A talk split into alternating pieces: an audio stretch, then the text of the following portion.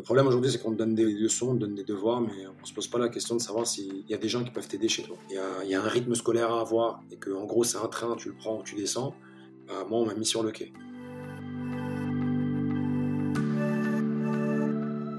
Avec le temps, on prend de la sagesse, on grandit, on prend en compétences, euh, et que le savoir et les compétences, c'est quelque chose qui se partage.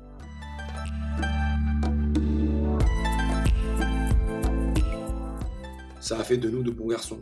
Dans ce qu'on appelle entre parenthèses la rue, ou dans les quartiers, tu as deux choix qui se, proposent à toi quand tu es en échec scolaire et que tu n'arrives pas à suivre. C'est soit le sport, soit les mauvaises choses.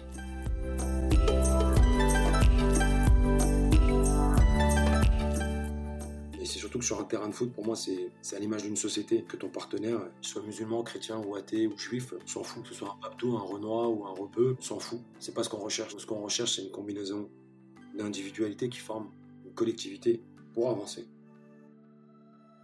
Bonjour à tous et bienvenue sur Paris Gagnant, le podcast qui ramène la conscience au centre de l'équation.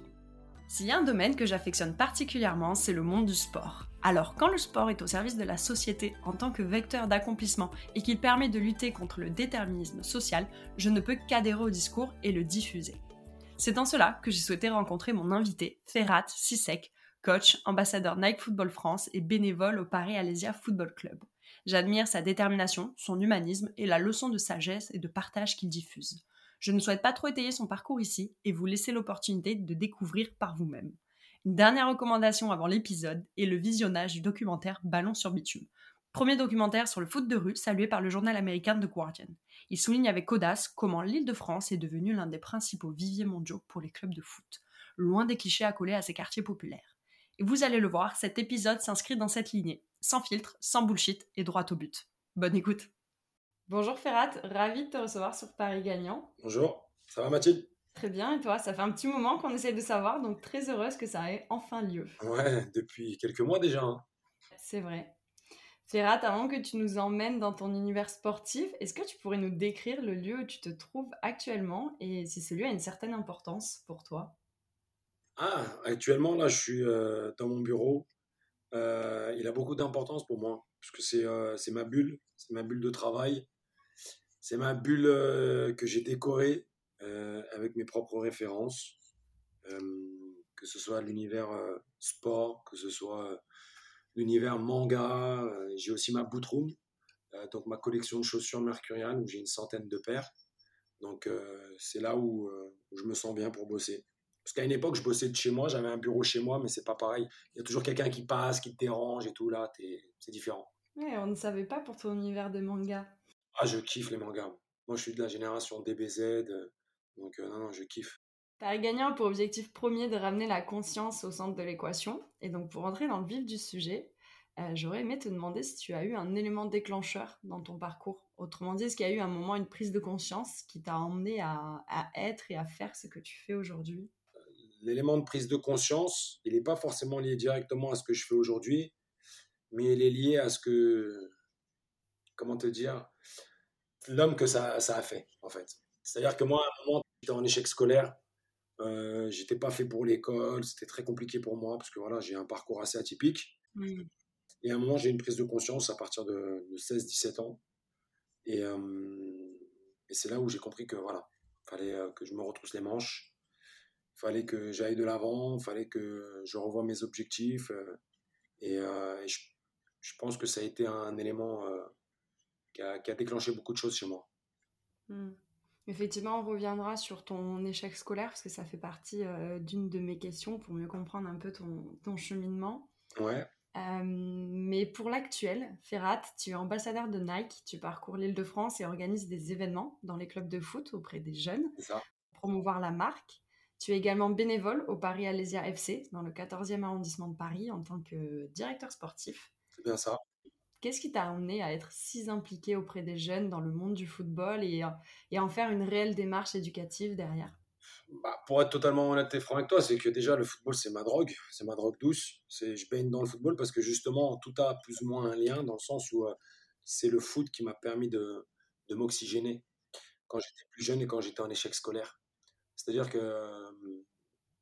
pour, pour, te faire court, je rentrais chez moi, j'avais rien compris aux leçons du jour. Donc forcément, les devoirs, c'était compliqué. Mes parents, ils pouvaient pas m'aider parce qu'ils maîtrisaient pas forcément la langue française. Donc je me retrouvais à pas faire le, travail, pas travailler mes leçons. Et, euh, et, plutôt que de rester à la maison, je préfère aller m'évader et aller taper le ballon de, de 17h à 20, 21h, tous les jours. Et tous les jours des vacances scolaires. Ça m'a aussi évité de faire des bêtises, tu vois. Un vrai échappatoire. C'est un échappatoire de fou et, euh, et ça, c'est ma, ma, passion. Et euh, j'ai eu la chance de pouvoir travailler dans le métier qui me passionne, dans l'univers du métier qui me, qui me passionne. Et euh, franchement, c'est, aujourd'hui, c'est, c'est incroyable. C'est incroyable le, le, parcours que j'ai pu avoir grâce à ce, ce sport.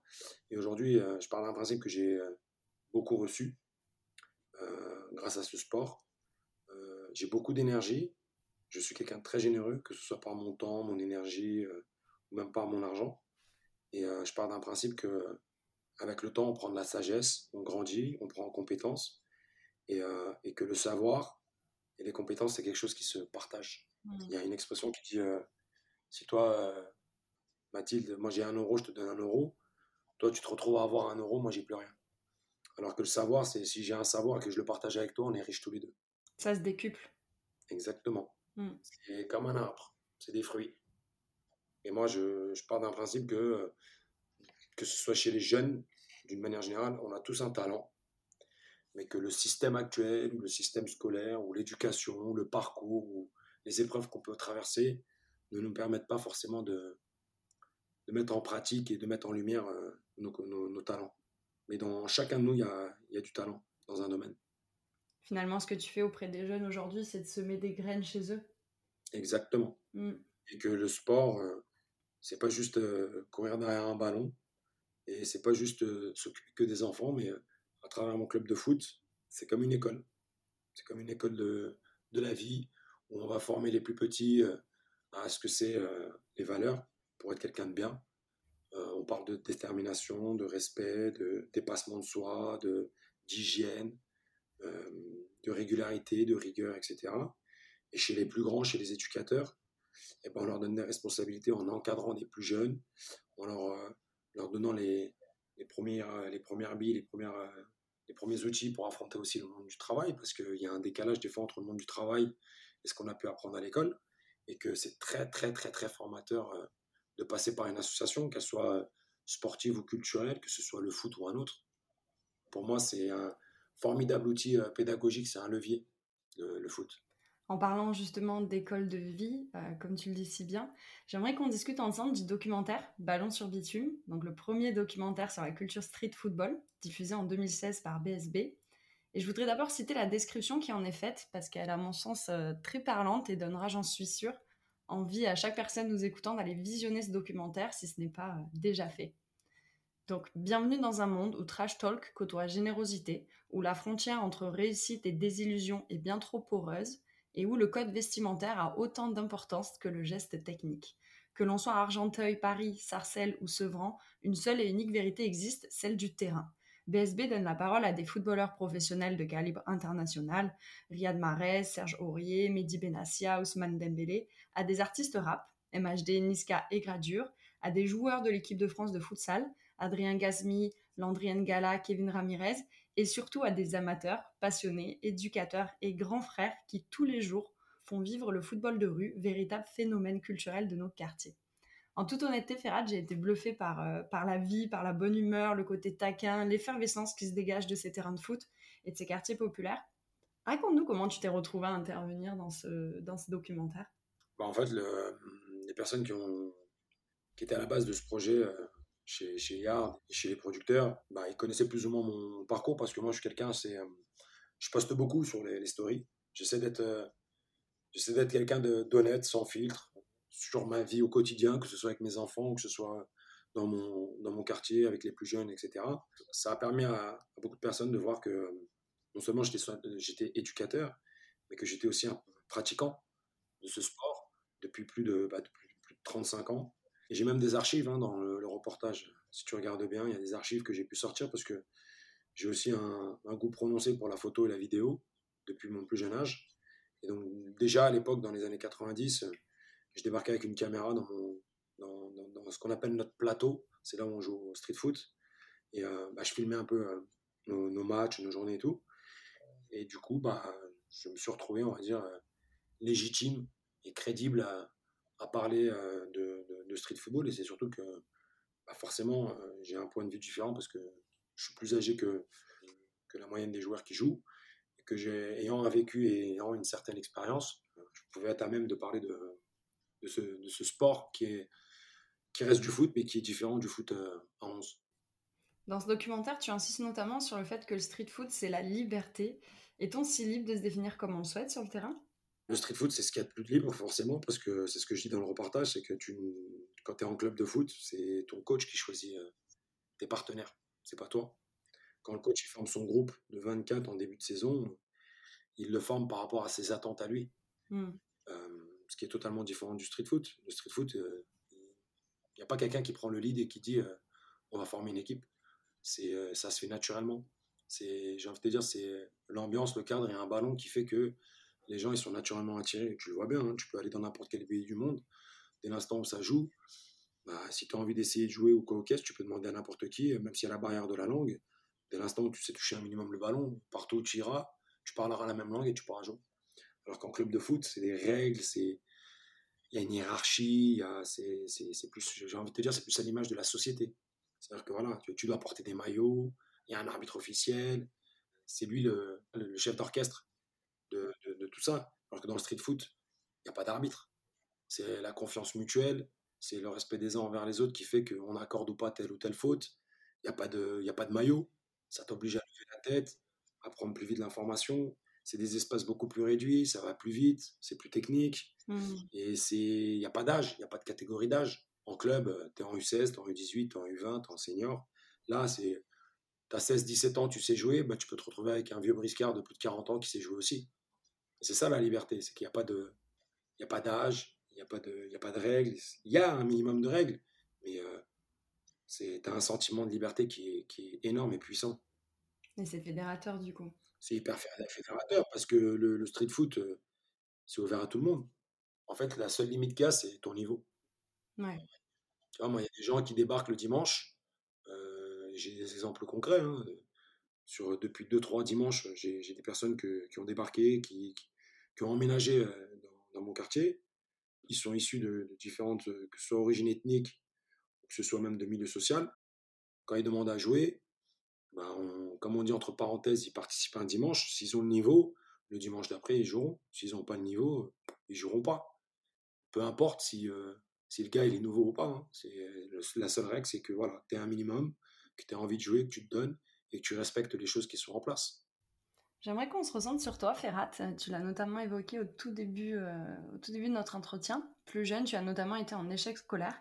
Alors, pour resituer, tu voulais faire un BEP, vente après le collège, mais d'après ta conseillère d'orientation de l'époque, tu étais entre guillemets nul en maths. Elle t'a donc refusé ce parcours et tu es parti en CAP bâtiment.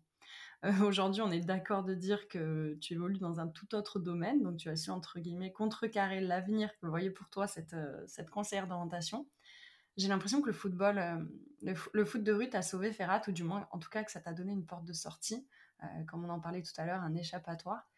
Est-ce qu'on peut revenir un petit peu sur justement cette période d'échec scolaire? Bah écoute, moi je suis né en Turquie. je suis arrivé en France, j'avais 4-5 ans. Donc j'ai commencé, je n'avais aucune base. Hein. C'était très compliqué de d'apprendre, d'être dans un univers et d'être avec des enfants qui ne me parlent pas la même langue que toi. Euh, j'ai redoublé ma, mon CE2, j'ai redoublé ma sixième. Donc du coup, euh, forcément, comme je te disais tout à l'heure, au niveau des devoirs, c'était compliqué parce que le problème aujourd'hui, c'est qu'on te donne des, leçons, on te donne des devoirs, mais on ne se pose pas la question de savoir s'il y a des gens qui peuvent t'aider chez toi. Aujourd'hui, moi, mes enfants, ils ont la chance, que ce soit par moi ou par leur mère, de pouvoir être accompagnés dans leurs devoirs, dans leurs DM. Et euh, c'est très bien parce qu'on parle français.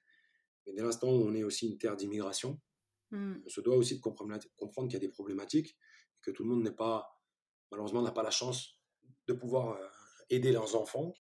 Et ben, quand tu te retrouves à. Il y, a un rythme scolaire à avoir et que, en gros, c'est un train, tu le prends ou tu descends. Ben, moi, on m'a mis sur le quai. Ouais, t'es même pas monté dans le train. Ouais, on ne s'est pas posé la question de est-ce que ce, gosse, s'il est en échec, c'est pas parce que justement, bah, peut-être qu'à la maison, il n'y a personne pour l'aider. il est là le problème euh, du système scolaire, il est, encore euh. Hein. Moi, je suis pas d'accord avec le système scolaire actuel. hein, euh, et depuis de longues dates, euh, je trouve que le, système scolaire devrait s'adapter, s'approcher de ce que nous, on fait dans, le foot. Déjà, le, système de devoirs, je suis totalement contre. Parce que je pars d'un principe déjà que les journées sont super, longues pour les enfants. Et que au lieu de se poser la question de déjà est-ce qu'ils ont compris la leçon à l'école, on est déjà là en, leur- train de leur coller des devoirs le soir pour que eux, par eux-mêmes, ils, comprennent s'ils ont justement assimilé ou pas la leçon. Et comment tu fais quand un enfant n'a pas compris la journée? Comment tu veux qu'il travaille sa leçon après le soir s'il n'y a personne pour l'aider? Donc je me suis retrouvé dans une situation bah, à l'école, euh, voilà, j'ai- j'étais euh, catastrophique. Et euh, quand je me suis retrouvé avec la conseillère d'orientation à devoir aller dans le, le parcours professionnel, moi, je le savais, hein, et j'étais prêt à ça. J'ai toujours été quelqu'un de sociable, joyeux, dynamique, plein d'énergie, et je me voyais bien dans la vente. Et quand la conseillère m'a dit, ouais, mais t'es nul en maths, je voyais pas le rapport. En fait, je lui ai dit, je veux pas être comptable. Les maths, c'est pour les comptables. Je lui ai dit, moi, je veux être dans la vente. Je lui ai dit, je suis quelqu'un de joyeux, dynamique et tout. Et euh, elle allait même encore plus loin. hein. Elle m'a dit, de toute façon, c'est soit tu vas dans le bâtiment, soit tu arrêtes l'école parce que tu vas avoir 16 ans. Et l'école, c'est obligatoire jusqu'à 16 ans. Et quand tu as un adulte qui se permet de te parler sur ce ton-là, avec des mots, euh, avec une posture aussi, euh, parce que pour moi c'était violent, bah forcément, à un moment ou à l'autre, tu te sens rejeté du système. Donc, tu. Entre parenthèses, tu viens de l'étranger, c'est déjà compliqué, il y a un système, tu n'arrives pas à rentrer dedans, on te fait comprendre que toi, on te met dans un, monde parallèle. Parce que le CAP bâtiment, il ne faut pas se voiler la face. hein. Ça a été un monde parallèle. hein. Moi, dans ma classe, il n'y avait que des fils d'immigrés.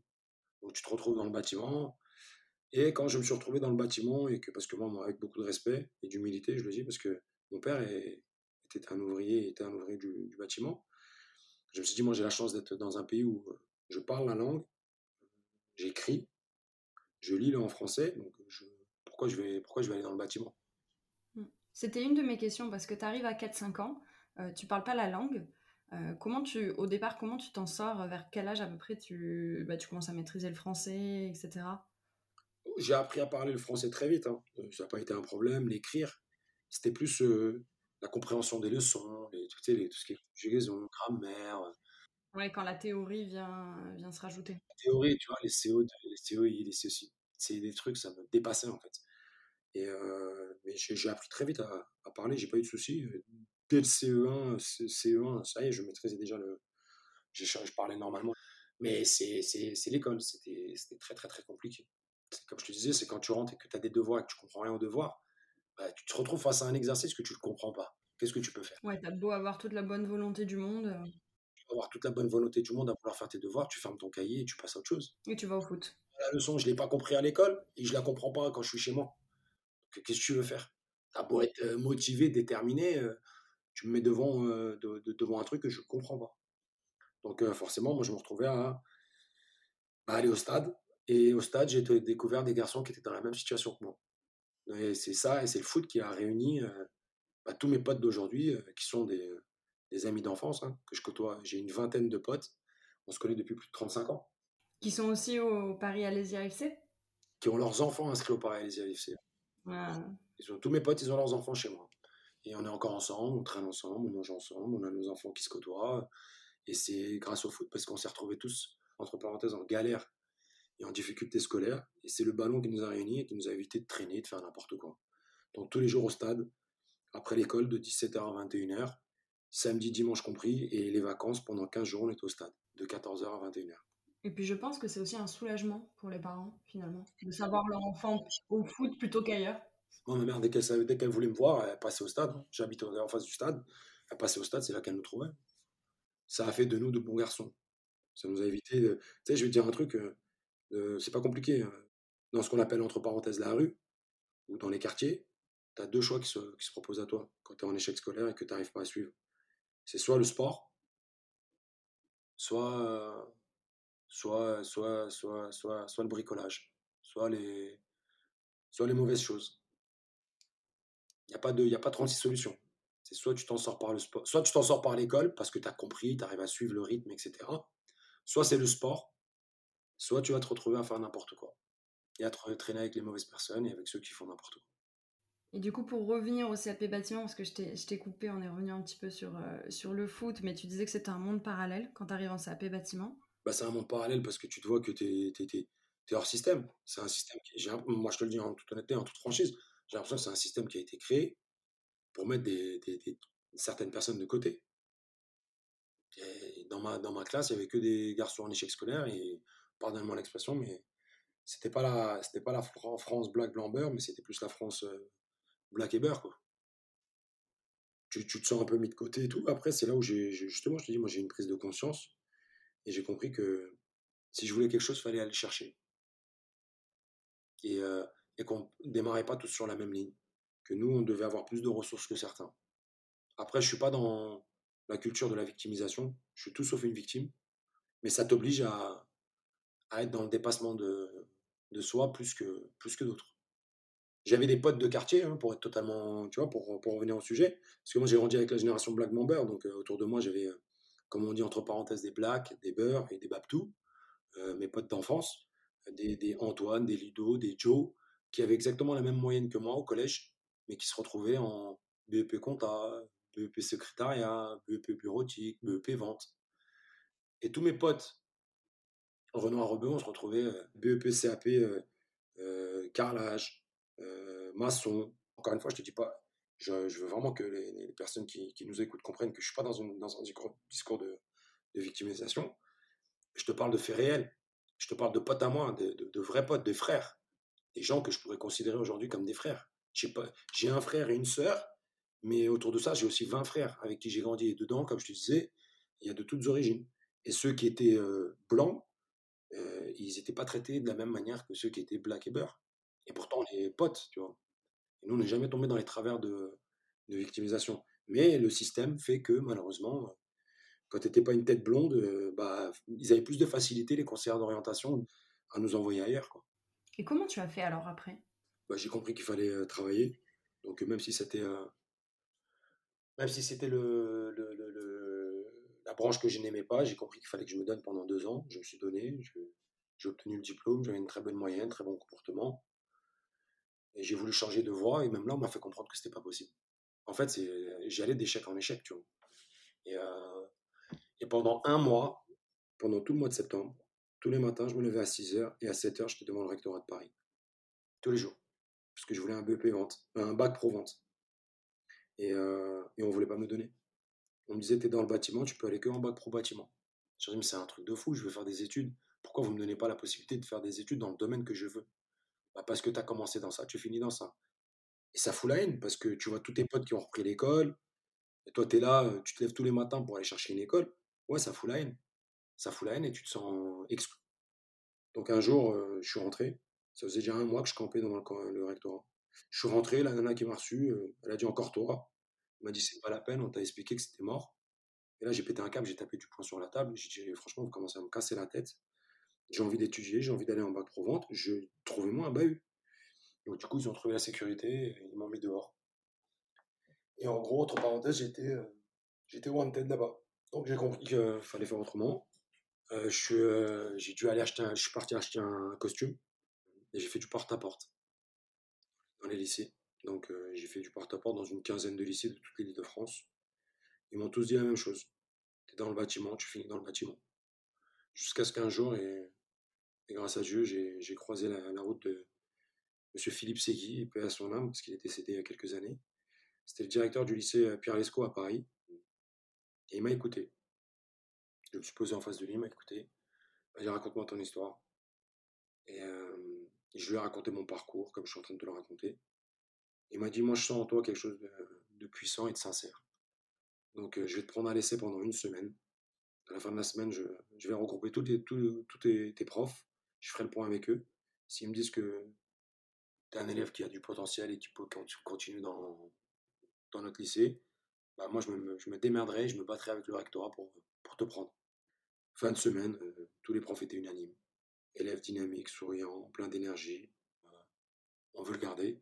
Donc il s'est battu et c'est comme ça que j'ai pu euh, prendre le train, on va dire, du bac pro vente pour ensuite enchaîner avec un BTS vente, une licence vente, etc. Et c'était finalement exactement euh, les justifications que tu donnais à ta conseillère d'orientation en disant mais moi je comprends pas, je suis dynamique, je suis énergique. Euh. Exactement. La vente, c'est pas des chiffres. La vente, c'est un comportement, c'est être à l'écoute du client, c'est comprendre les besoins de quelqu'un, c'est être force de proposition, c'est tout ça la vente. Aujourd'hui, vendre un produit, c'est pas te dire il est à 19 euros. Ça, c'est être commercial. Moi, je parle de vente, je parle pas de commerce. Parler d'un produit à 19 euros, à 21 euros, tout le monde s'en fout.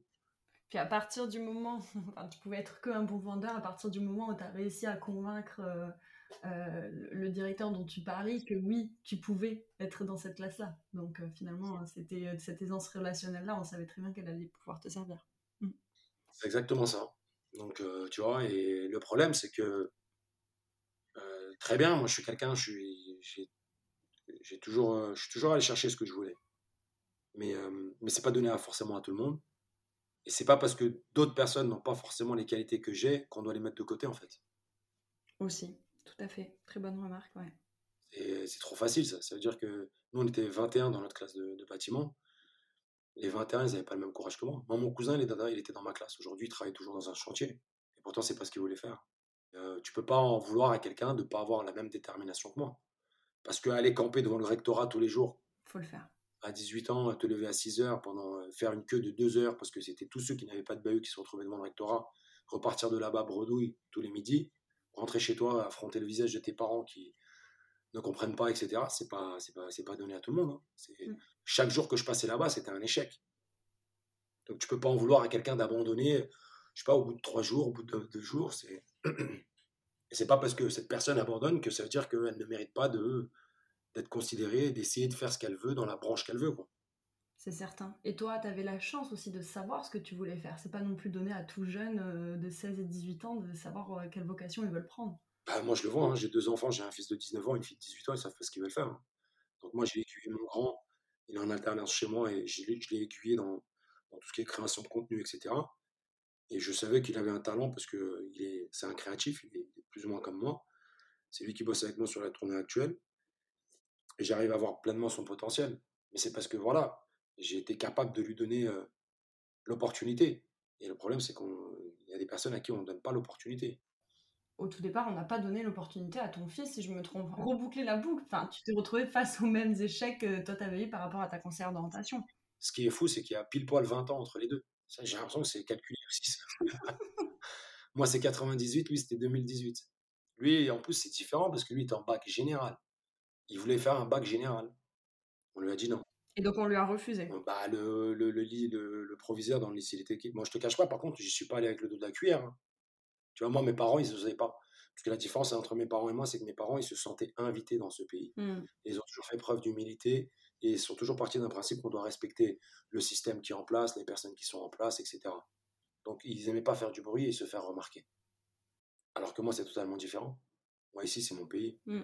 Mmh. Il est hors de question que n'importe qui vienne, euh, pardonne ma expression, chier dans les bottes de mon fils. Parce que moi, je vais pas être le papa qui est qui ne voit pas les qualités et les défauts de son fils. Je connaissais le potentiel de mon fils, je, connaissais sa manière de travailler, je le suivais, donc je savais qu'il était capable d'aller faire un bac général. Je vais pas aller dire à mon fils de faire un, bac général s'il n'avait pas le niveau. Mais sauf que je le connais le potentiel, vu que je l'accompagne, vu que je l'aide avec sa mère à faire les devoirs et tout et surtout vu sa moyenne, parce qu'il était, il était pas non plus, c'était pas un garçon qui, avait trois de moyenne. Mais quand tu te retrouves face à un proviseur qui te dit il faut qu'il aille en électricité, je lui dis mais moi je, mais, je suis allé loin. Hein. Moi, je l'ai carrément tutoyé, je lui dis mais toi, je lui ai dit, toi t'as craqué.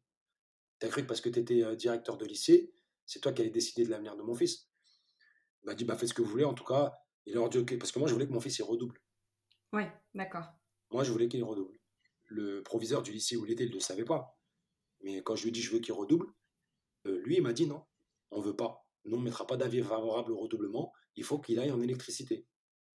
Je savais qu'il avait le potentiel pour avoir le bac, mais il passait une année difficile parce que vraiment, euh, par rapport à ce qu'il voulait, euh, ses rendez-vous avec la conseillère d'orientation, le CDI et tout, franchement, ça lui a mis un coup dans la figure et on n'a pas tous la même force de détermination pour encaisser les coups.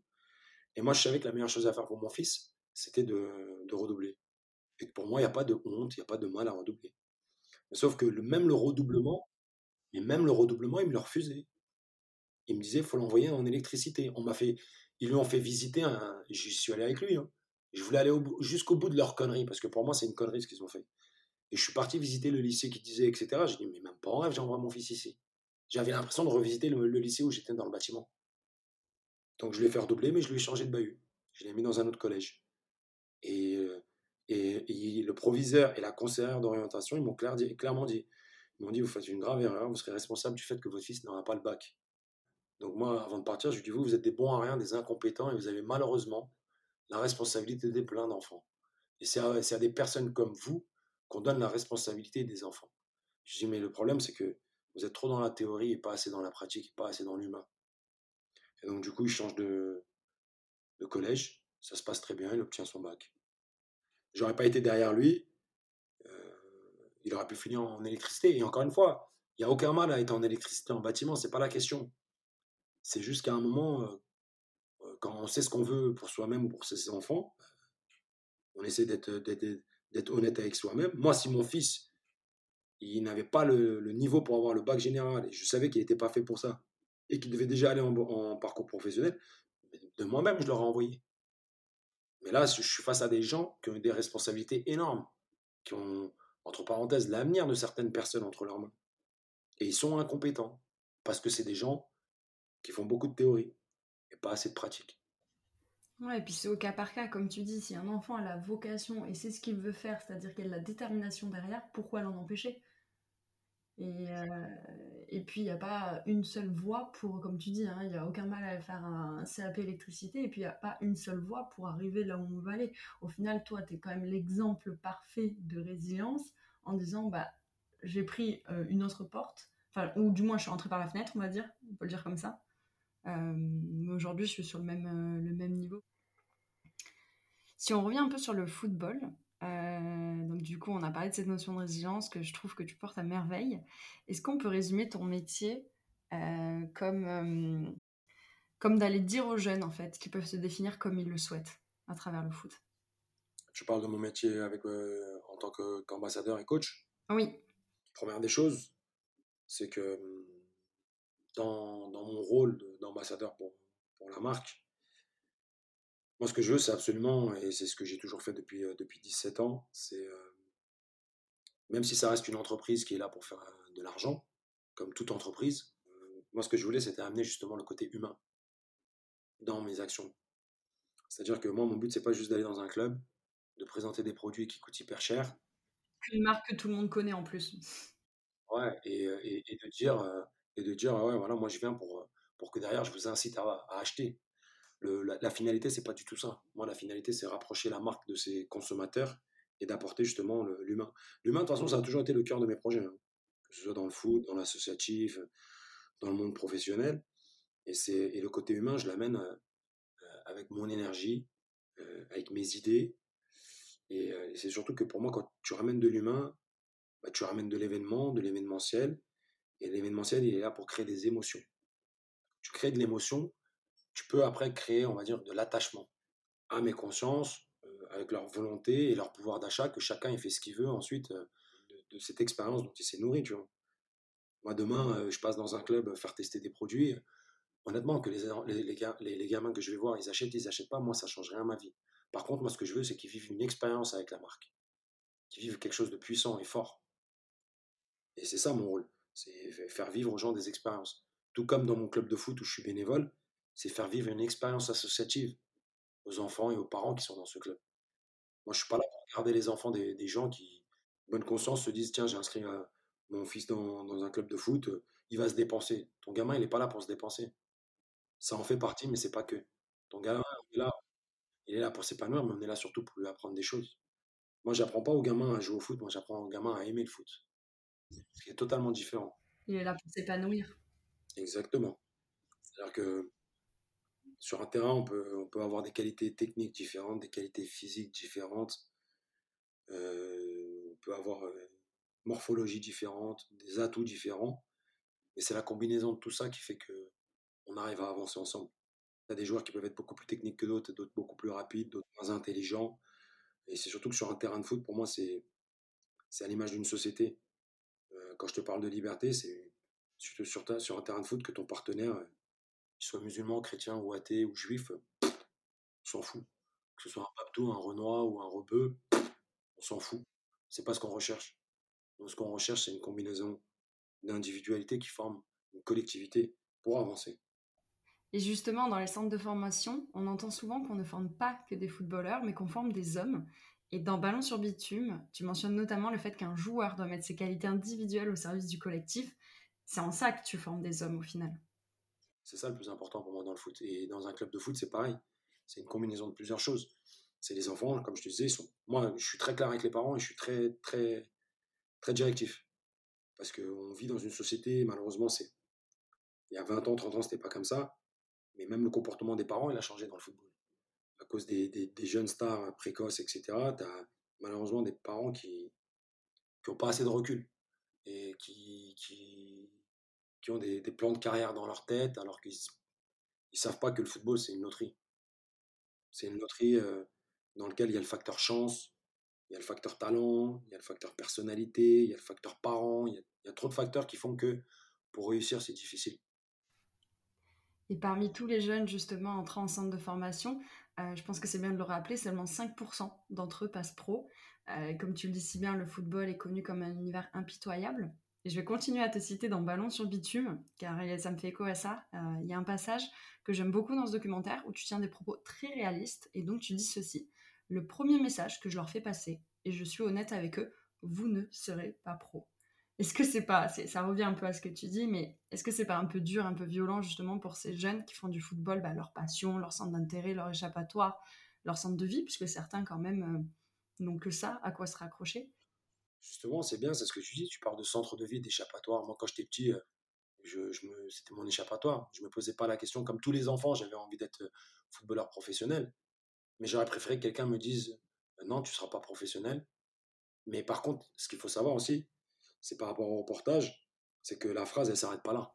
C'est quoi la suite de la phrase? La phrase, c'est que euh, ceux qui aiment ce sport, qui sont passionnés par ce sport, qui veulent en faire leur métier, accrochez-vous, ça va être très difficile. Il y aura beaucoup de barrières à franchir. Mais la première, c'est la mienne, et je vous dis que vous ne serez pas professionnel. Hmm. C'est totalement différent. Un enfant qui a envie de réussir, de toute façon, c'est. Tu sais, quand tu vas poser la question à, moi, je, peux faire le test quand tu veux. Je peux même te faire une vidéo quand tu vas poser la question à 100 gamins qui sont assis devant toi et que tu veux leur dire qui veut être footballeur professionnel. Il y en a 99 qui vont lever la main. Et donc, moi, je devrais être euh, honnête, hypocrite. Qu'est-ce que je devrais être, moi, dans, dans ma posture? Dire oui, c'est vrai, allez, accrochez-vous. Si vous vous accrochez tous, les 99, vous allez être professionnels. Si vous êtes tous déterminés, vous allez tous être professionnels. C'est faux. Ouais, rien que les statistiques le prouvent. C'est faux. Je pourrais, dire, euh, je pourrais dire oui, il suffit d'être déterminé dans la vie, oui. Alors quand je vais te dire ce message, bien entendu que sur les 99, tu en as peut-être un ou deux qui vont l'entendre. Peut-être qu'il y en a un ou deux, je pourrais leur dire ce que je veux, ils sont déterminés, ils savent ce qu'ils veulent. Et c'est pour ça que ce facteur, il est important déjà pour réussir. Et que c'est pas donné à tout le monde de l'avoir. C'est ce que je te disais tout à l'heure, même par rapport à moi-même. C'est que nous, on était 21 dans la classe de bâtiment, mais j'étais le plus déterminé. J'avais ça en moi. Il y a des gens qui m'ont dit non, qui m'ont fermé des portes. Moi, je les ai cassées, les portes. Donc ça va être pareil pour le petit qui veut s'accrocher et faire de son, sa passion son métier. Il y arrivera, hein, même si moi je lui dis non. Mais au moins j'ai été honnête avec tous les autres. Moi, mon fils le premier, hein, mon petit, il lève la main, je lui dis, écoute, t'as vu, tu ne seras pas professionnel. Ce serait te mentir que de te dire que tu vas l'être. Par contre, donne-toi les moyens, essaye, tu n'auras pas de regrets. Mais ne pars pas d'un principe que tu vas être professionnel. Parce que c'est faux. C'est dur à encaisser, mais vaut mieux. C'est comme une bonne leçon que tu donnes à un enfant quand il a fait une bêtise. Les bonnes leçons, elles s'apprennent dans la dureté. Moi, je vais pas être hypocrite et dire à des enfants face à moi Ouais, vous êtes 99 à lever la main, vous voulez tous être professionnels, vous avez raison, vous êtes tous déterminés, vous allez tous l'être. C'est faux. C'est pas possible. Et d'ailleurs, il y a plein, plein, plein, plein de parents qui m'ont remercié pour ça. Qui m'ont dit c'est bien parce que franchement, vous êtes honnête avec les enfants et vous êtes francs. Vous leur vendez pas du rêve. Moi, je suis pas là pour vendre du rêve aux gosses. Hein. Puis c'est encore une fois une école de vie, de leur apprendre un peu la dureté de la vie de leur dire et toi c'était le premier, euh, es le premier médiateur. Exactement. Les sept mercredis du mois de septembre, quand débute la saison, moi je regroupe euh, tous les enfants en tribune avec les parents et je leur donne euh, les règles de l'année, les, les, valeurs, le projet club, le projet social, le projet de vie qu'on a dans le club. Je leur dis, moi, le club de foot, c'est pas papa, maman dépose des enfants au, club, on s'en va, on va faire notre vie, on va faire nos courses, non? Derrière, vous avez une responsabilité vis-à-vis de vos gamins par rapport à la tenue qui est obligatoire à l'entraînement et au match, vérifier avec lui son sac, faire attention à son hygiène, faire attention à ce que vous lui préparez à manger le jour du match. C'est les horaires d'arrivée. Moi, quand des parents ils arrivent en retard, ils pensent que c'est la fête foraine, je leur dis, mais à l'école, quand vous arrivez à 8h40, la porte est fermée. Vous faites comment? Vous faites demi-tour. Pourquoi ici, c'est pas un centre de loisirs Avec tout le respect que j'ai pour les centres de loisirs. Moi, je pourrais hein, ne pas me prendre la tête, avoir 100 gamins, je mets 4 éducateurs, je mets 4 ballons sur le terrain, allez, vas-y, courez derrière le ballon. C'est pas, pas, pas mon but. C'est pas tes valeurs, tu serais pas aligné avec. C'est être hypocrite avec mes propres valeurs. Jamais de la vie. Moi, je suis là pour que les enfants, ils apprennent à aimer le foot, à se donner, peu importe la météo, peu importe si c'est l'hiver, la pluie, peu importe les difficultés. Plus jeune, tu leur donnes toutes ces valeurs. Plus tard, tu verras que voilà, c'est comme ça qu'on forme des citoyens. Tu leur rends service. Bah oui, mais c'est ce que ne fait pas forcément l'école. Ouais, tout à fait. Tu as lancé en 2021 Madame Football Club, projet ambitieux du Paris Alésia FC. Euh, le but, permettre à toutes les femmes passionnées de football de s'exercer dans un cadre festif, ludique et convivial. Tu souhaitais euh, casser les codes, faire en sorte que le foot chez les filles commence plus tôt et qu'on arrête de voir le foot comme un sport de garçon. Est-ce que ça a été un pari gagnant, Ferrat Est-ce que tu as vu le projet se dupliquer dans d'autres clubs? Ça a, été, ça a été un pari gagnant déjà euh, à notre niveau, mais c'est surtout que, comme d'habitude, on a des faits de société, et ces faits de société peuvent aussi toucher le monde du foot quand on parle de foot féminin à toute patate, euh, qu'on veut donner les moyens au club de foot, etc., c'est très bien, mais sauf que ça s'arrête pas là. Et aujourd'hui, je euh, je sais pas si toi tu joues au foot, Mathilde, mais euh, déjà, est-ce que tu joues au foot? Assez peu. Mm. Mais en tout cas, t'aimes bien. Ouais. Ok, si demain tu as envie de faire du foot, ça va être quoi ta démarche? Aller dans un club, faire un essai? Si t'as pas de niveau, qu'est-ce qu'ils vont te dire? Ouais, ou si moi je m'y retrouve pas, effectivement. C'est plus aussi d'être à l'aise avec. Non, mais déjà, regarde la première barrière. On va faire étape par étape. Déjà, première barrière. Si tu n'as pas le niveau dans le club, qu'est-ce qu'ils vont te dire? Ils vont te dire au revoir. Mm. Première barrière. Deuxième barrière, même si tu avais le niveau, peut-être que ça ne correspond pas à ce que tu veux, à ton emploi du temps, personnel, professionnel, familial, parce que ça demande de la régularité. C'est ce que je te disais en début de reportage tout à l'heure. C'est que ça a des contraintes, le foot. Euh. il faut de l'assiduité. Hein. Mm. C'est de l'assiduité, de la régularité, des horaires fixes, etc. moi, avec Madame Foot, c'était faire du foot en pleine détente. Pas de championnat, des entraînements ouverts à toutes, pas forcément de niveau requis. Toutes mes séances, elles sont adaptées pour que toutes les femmes qui viennent, elles s'épanouissent, peu importe l'âge. Euh, et c'est surtout qu'en termes de régularité, on était à un lundi tous les 15 jours, ce qui permettait à tout le monde de s'organiser. Bah, au final, j'ai eu 42, 42 femmes qui sont venues. Mmh. Donc sur une saison, c'était génial, tu vois. Après, la problématique à laquelle moi je suis confronté, c'est que j'aurais beaucoup aimé euh, continuer le projet. On a eu le Covid qui malheureusement a mis un gros stop, un gros frein. Et malheureusement, on a les réussites sportives de mon club qui fait qu'on est sur Paris, on a un seul terrain et en termes de créneau, c'est très difficile. Mais, euh, mais euh, Paris gagnant, ouais, parce que je ne m'attendais pas à avoir 42 femmes. Et je, reçois encore des, des messages. Hein. Quand est-ce que ça reprend?